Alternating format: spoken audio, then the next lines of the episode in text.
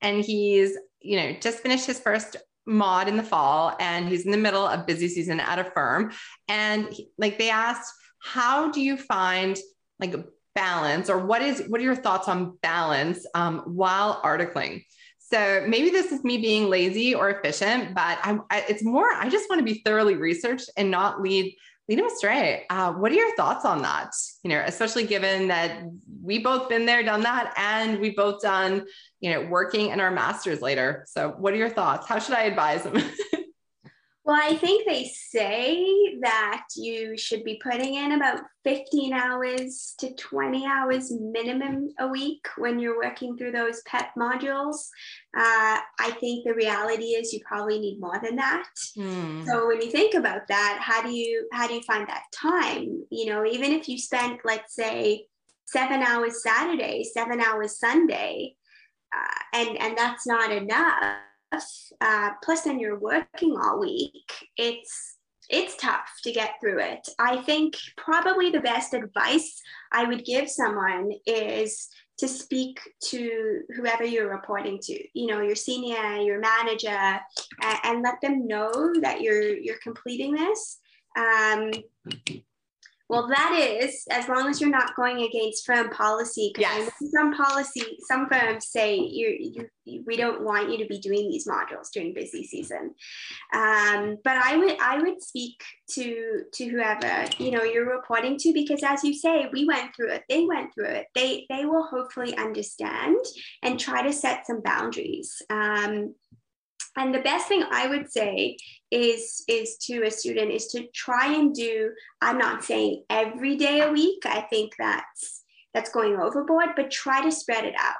Just like you know, you might tell someone try to do exercise four days a week or five days mm-hmm. a week mm-hmm. rather than just go crazy at it two days a week. Um, because that way, if you start early in the week and you think about it a little bit by bit, it's it's kind of in the back of your mind. And as you're doing other things, you're thinking about it rather than trying to cram those assignments at, at the last minute before they're due. Oh, I love that. And I love um, that that tracks directly with like with the learning science, right? It's your subconscious is amazing and it's powerful. So yeah, it, it'll just keep percolating back there. And especially without the stress, like if it's not five hours before the deadline, your brain is actually allowed to like work while you do on other things.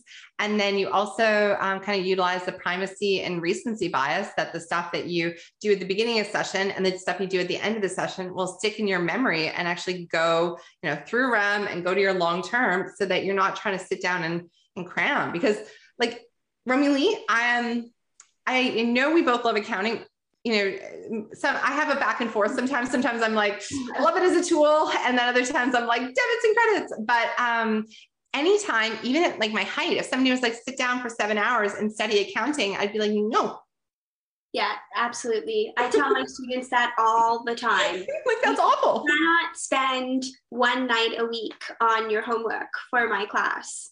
Mm-hmm. Um, it, uh, you just can't, and you can't study. You know, a lot of the time students will say, "I cannot understand why I didn't do well on the exam. I spent five days leading up to the exam yeah. studying," and I'm thinking, well you're you're looking at that as if that's like this big accomplishment. Wow you spent five days. And i'm thinking no way that's not going to work. You have to do it in little chunks um, because it all it all builds. So i think that's true in university and i think it's true when you're going through the pep program too for sure. Yeah. Okay and then just sticking on that like kind of how do you survive during pep what about if a student is in the middle of their busy season and they aren't taking a module, but they're working 50, 60, 70 hours. And they're kind of like in that, I don't know about you, but I would have trade offs between do I eat like dinner, shower, or sleep more? And like, and you could do two, but you couldn't do all three. Um, how do you, like, what would you recommend to them as far as how to stay sane or how to stay balanced or like how to manage through that process? Yeah, it's so tough. Um, and I, I, mean, to a degree, I experience that that even now, you know, when I have so much on my plate and I have to make those trade-offs. I think um, things connect to each other. And I think one thing that is really, really important, you started off asking me about hot dogs. Don't eat that kind of food. Like, lay off the, the heavy, greasy carbs, really because it creates brain fog.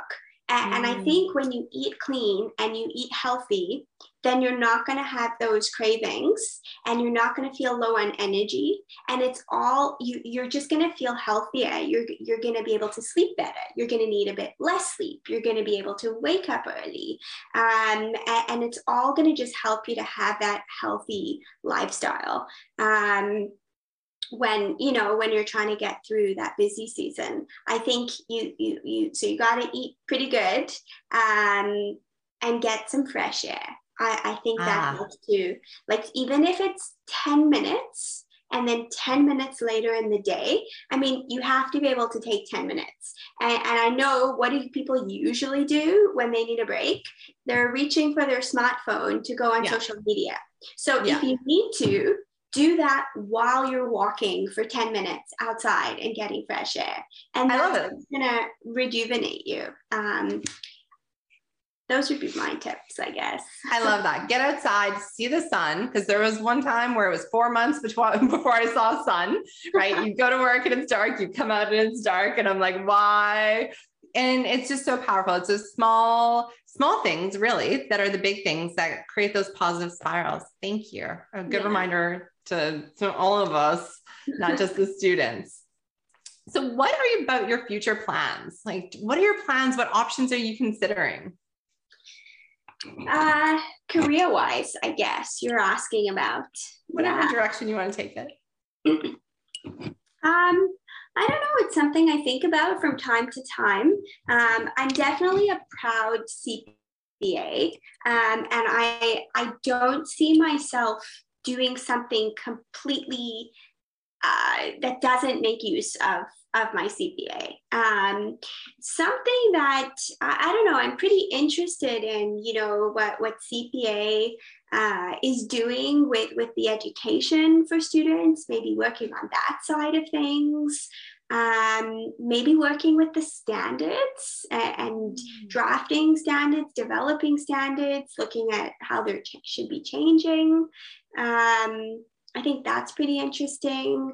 Um, maybe doing some some research, um, which I'm kind of a little bit involved in now, with oh, uh, looking, you know, at how how our future CPA students could be more ethical um, and doing some research on that. So maybe other kind of accounting, education, research merged projects.